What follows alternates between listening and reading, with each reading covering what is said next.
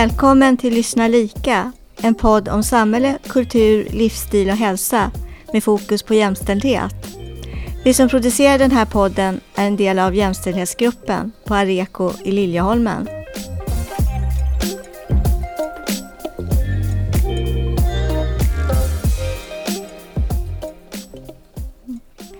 Välkomna! Jag heter Lena och med mig i studion har jag Margareta.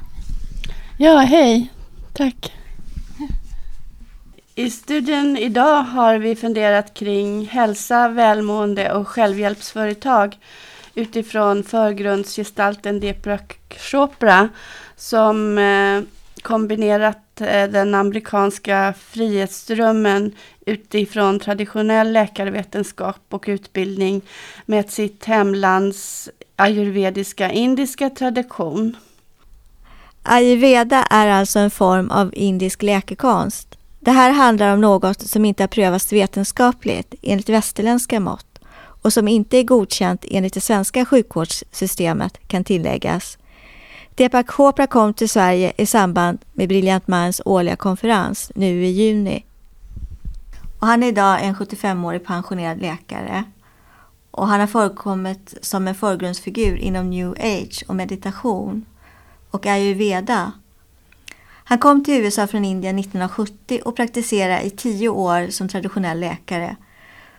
Först eh, 1985 började han praktisera in, inom alternativ medicin och ayurveda.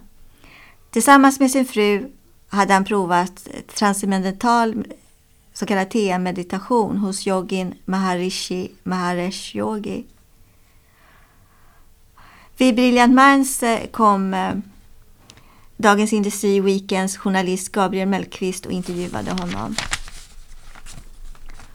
Vi tänker lite på, fundera lite kring just eh, självhjälpsfrågor och den här eh, journalistens eh, invinkling kring företag. Och vi funderar på om eh, just kvinnor har fått ett, ett lättare in, en lättare väg in i att starta eget företag kring sådana här frågor efter att han har varit en föregrundsgestalt och att de kanske nu lättare kan starta eget eh, inom den här branschen så här på senare år när det har blivit mer accepterat. Eh, ja, han tänker även på kvinnors hälsa och inte enbart på manlig hälsa. Mm. Och att eh, han har ett företag som heter Just Capital. Och där har, genom att jobba, eh, starta eget företag och få jobb så har det lett till att kvinnors ekonomi har förbättrats genom den rådgivningen då i Just mm. Capital. Och det har lett till att de blivit självständiga och kan försörja sig själva. Inte bara i USA utan i Sverige och andra länder. Och det handlar mycket om att hitta sin egen balans i vår värld och vårt samhälle. Och att hitta sitt eget värde. Ja, och eh, även in, inom det manliga så har ju alternativa behandlingsmetoder och självhjälpsmetoder eh, fått ett försprång eftersom eh, ja, att han har visat att den här 3000 år gamla ayurveda-metoden eh, faktiskt fungerar och det finns erfarenhet av det. Och hans bror som också eh, är eh, läkare i botten har ju liksom kunnat stötta honom och det har liksom blivit ett familjeengagemang. Fast, ja. de, fast de har gått i olika, lite olika vägar då, då. Ja, och bland annat då så om man tänker på jämställdhet så är det hans dotter som leder företaget nu när han är pensionär. Mm. Och så kan vi nämna att eh, det är många kändisar i USA som inspireras av hur han har jobbat då och hjälpt honom att marknadsföra sina idéer då. Goldie Hawn, Oprah Winfrey, Michael Jackson, Madonna, George Harrison och Elizabeth Taylor. Mm.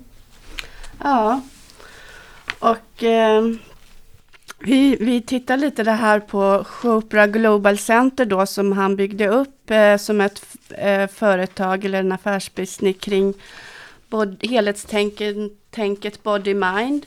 Där båda funktionerna ska eh, och, och body, mind en ekonomi kanske man skulle säga för han vill att man, alla delar ska liksom bekräftas för att man ska må bra. Och eh, då, använde, eh, då använde han olika metoder där han eh, har föreläsningar eller har böcker som han har skrivit som man kan läsa eller man får vara på retreat och få eh, rådgivning.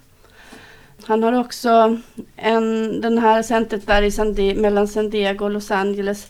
Där finns också en välgörenhetsstiftelse som heter Chopra Foundation som tar emot mycket pengar tack vare eh, de här kändisarna då.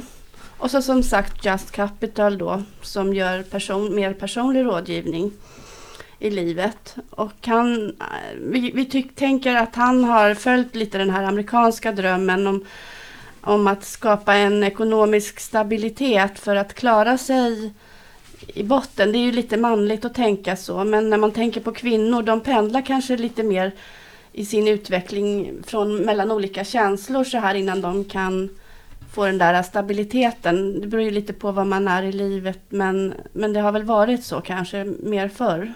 Och han är ju en del av sin tid liksom. Och, eh, eh, ja. Kan du berätta lite vad det här ayurveda, vad det är för medicin? Vad ja, det innebär egentligen? Just det. Eh, det ayurveda det är ju ett eh, det, är, det är ju egentligen en det är ju så att han är intresserad av endokronologi i botten och då handlar det om näringsupptagen och omsättningen i kroppen eh, hormonella balanser, vatten och saltupptag, blodtryck och så vidare. Och med, han kan då relatera det till eh, ayurvedas eh, kost, kost och, och eh, ja, olika växter och kryddor och rådgivning och så vidare. Och att man, man kan få en liksom bättre eh, kunskap att använda än de alternativa metoderna, medicinerna eller mm. preparaten kan man säga. Då. Ja, hur gammalt är ayurveda då? Alltså från botten och grunden så är det ju 3000 år gammalt. Så det är ju mm. en lång tradition i Indien som eh, som även, de har utprövade, de ja, har erfarenhet av. Ja, och lika väl så i Kina har de ju liknande fast på, på lite annorlunda. En sån gammal tradition. Så om man tänker Buddha, han var ju 500 för, år före Kristus och han var ju också så här eh, en förgrundsgestalt eh, inom meditationen då på sätt och vis. Men han följde ju eh, den här uh, vägen mot upplysning där han fick gå en typ av försakelseväg där, under sex års tid innan han började känna att han hade nått en nivå att han kunde nå ut med det han hade fått till sig av andlig, andligt medvetande då som han kallade i, i, till det världsliga medvetandet, att det liksom gick ihop. Men det är väl lite av detta som ändå då Deepak Chopra efter det här TM med den här andningsteknikerna eh, har försökt utveckla för att det ska passa den amerikanska vardagsmänniskan eller så nutidsmänniskan ska man säga kanske. Att, att han vill ha en mer eh, eh, meditation som är guidad eller, eller eh, fokuserad kring ett målfokus. Till exempel att man, guide, att man har som man presenterar ett problem, att man har stress. Då ska man ah, ha det som målfokus för meditationen under en period. Det kan ju också vara att man vill frigöra olika känslomässiga skuldteman. Då kan det vara ett fokus som man har och då har han guidade meditationer som ska hjälpa en ur då lättare liksom. Och han tror att det är ett sätt att kunna bli mer närvarande i vardagen om man vågar ta ett steg bakåt eh, in i sig själv och eh, hitta en annan del av sin identitet som kanske ligger un under, eh, undermedvetet. Mm. Och då kan man, han hjälpa dem att jobba med det.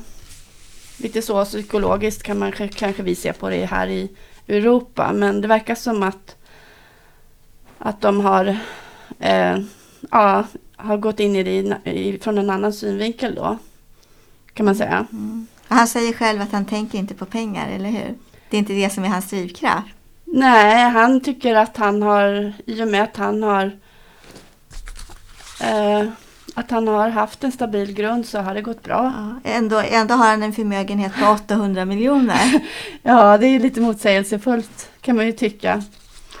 Eh, men eh, men gör man någonting man tror på och som man är bra på då kanske det, det, det ger ekonomisk framgång också. Att, att det är det som är drivkraften, eller hur?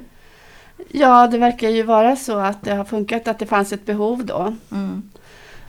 Um, men han är ju också så här att han eh, är duktig på att tala och diskutera i olika sammanhang. Han har varit, varit, varit med i tv till exempel. Då, då och han har tagit upp så här lite känsliga ämnen som folk är intresserade av. Så han har ju varit med och pratat om eh, eh, olika sätt att förhindra åldrande och hålla sig ung. Och, och även gått in på ämnen som pseudovetenskap och artificiell intelligens eller, eller eh, efterdyningarna av eh, drogerna och 70-talet eller de här musikens frigörelseperiod på 70-talet där många i långa loppet eh, mådde väldigt dåligt då när de gick in i eh, när de använde eh, olika mm, drogpreparat. Eh, så han har Jo, vi, vi tänkte det att det var ju mycket yngre sökande då som eh, gick i förgrunden genom eh, musiken och hittade ett andligt perspektiv. Till exempel George Harrison i Beatles eller så. Men eh, då ville han då återupprätta ett förtroende och ett, för det här självförverkligande och frigörande tänket som ändå kanske fanns med i musiken och det och kärlekens teman och allt det här. Att han liksom hittade en stabilitet och fick ett, liksom en vidare fortsättning på någonting som ändå låg som ett behov hos en yngre generation men kanske blev lite mer moget i hans i hans eh, ja, metoder, eller man ska säga. Ja. Mm. Det finns även många andra självhjälpsprogram och guidade meditationer på Youtube och även andra böcker att läsa. Ja, det här var intressant. Tack Margareta. Ja, tack själv. Det var trevligt.